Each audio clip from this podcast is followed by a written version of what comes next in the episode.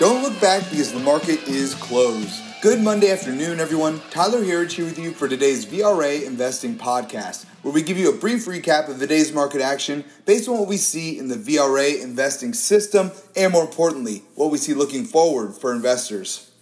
Stocks surged today following the long holiday July 4th weekend, but the rally appeared small, really, compared to the overnight gains in Chinese indexes Two of the largest ETFs that track those Chinese indexes were up huge today. Those are ASHR and FXI, both up over 11 and over 9% respectively after news last night uh, in the China Securities Times where they wrote fostering a healthy bull market after the pandemic is more important than ever and suggested that the Chinese government will do whatever it takes to ensure their markets continue and economy continue higher.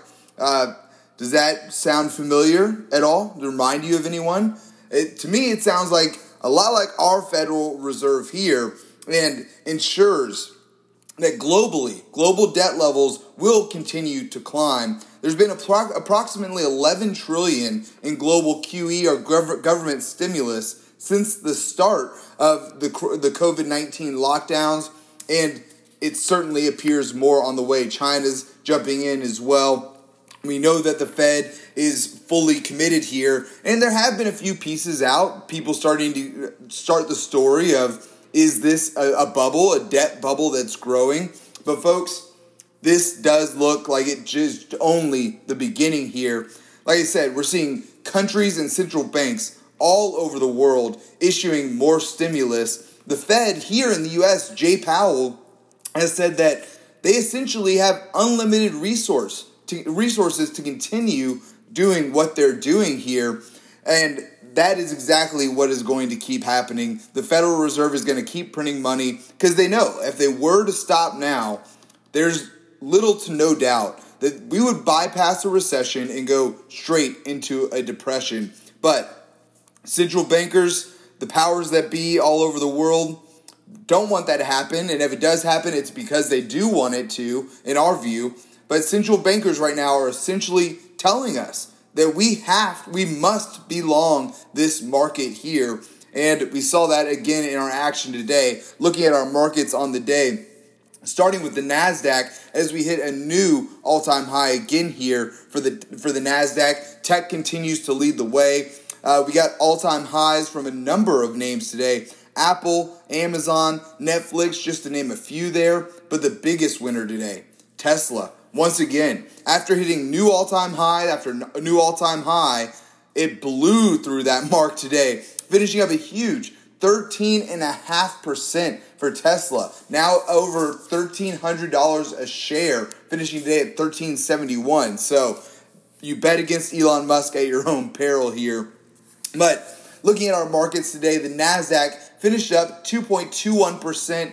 Uh, to 10,433. Really, for all of our major indexes, though, it was a pretty quiet day. We opened up big, but there wasn't a big trading trading range for there. The Dow opened up 400 points but closed up 459. So only a 50 or 60 point move there on the day for the Dow, but did have a nice day, finishing up 1.78% to 26,286.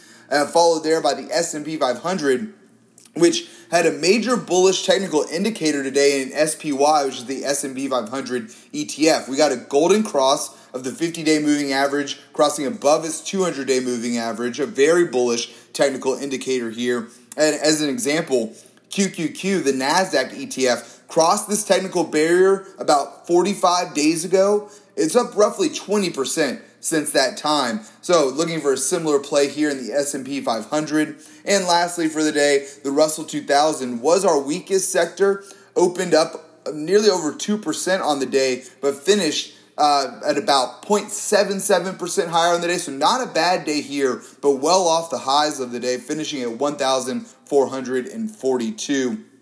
And now looking at our internals on the day, we got a strong day here as well, but it wasn't overwhelmingly strong considering how much our major major indexes were up on the day. Advances beating out declines just under 2 to 1 positive on the day. New highs, new lows were our strongest reading here, finishing with 314 stocks hitting new 52 week highs to just 21 hitting new 52 week lows. And lastly, volume strong here for the NYSE, finishing up over 3 to 1 positive on the day and just over 2 to 1 positive for the NASDAQ. But there is one factor here that I wanted to point out that stood out to us today, and that was that the VIX finished higher.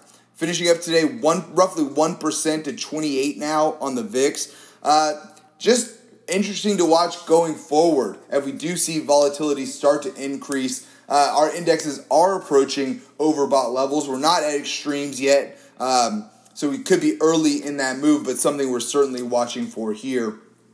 Next up, looking at our sectors on the day, we finished with 10 out of our 11 S&P 500 sectors higher on the day. We were led by consumer discretionary, communication services, and financials, tech following right after that as well. Our one laggard on the day were utilities, down 1.3% roughly.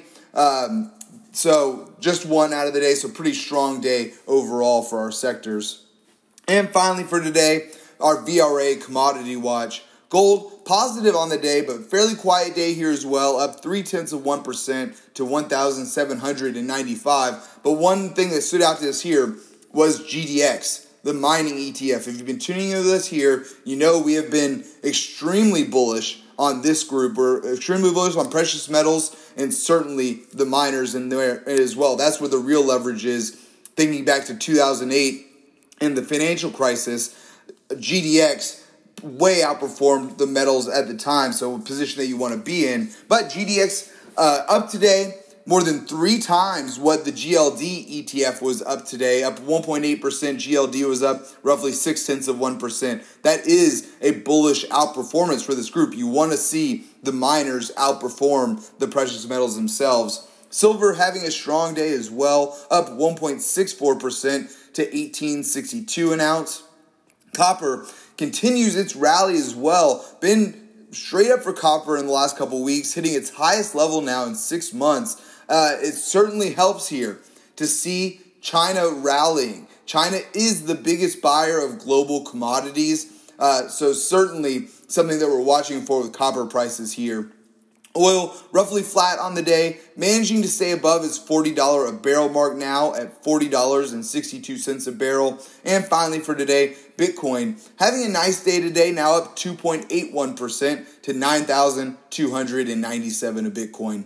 Folks, that is all that we have time for here today. Please be sure to subscribe to receive our VRA podcast every day at the market close. You can sign up at VRAinsider.com slash podcast. We'd love to have you with us. Thanks again for tuning in. Until next time, we'll see you back here tomorrow for the close.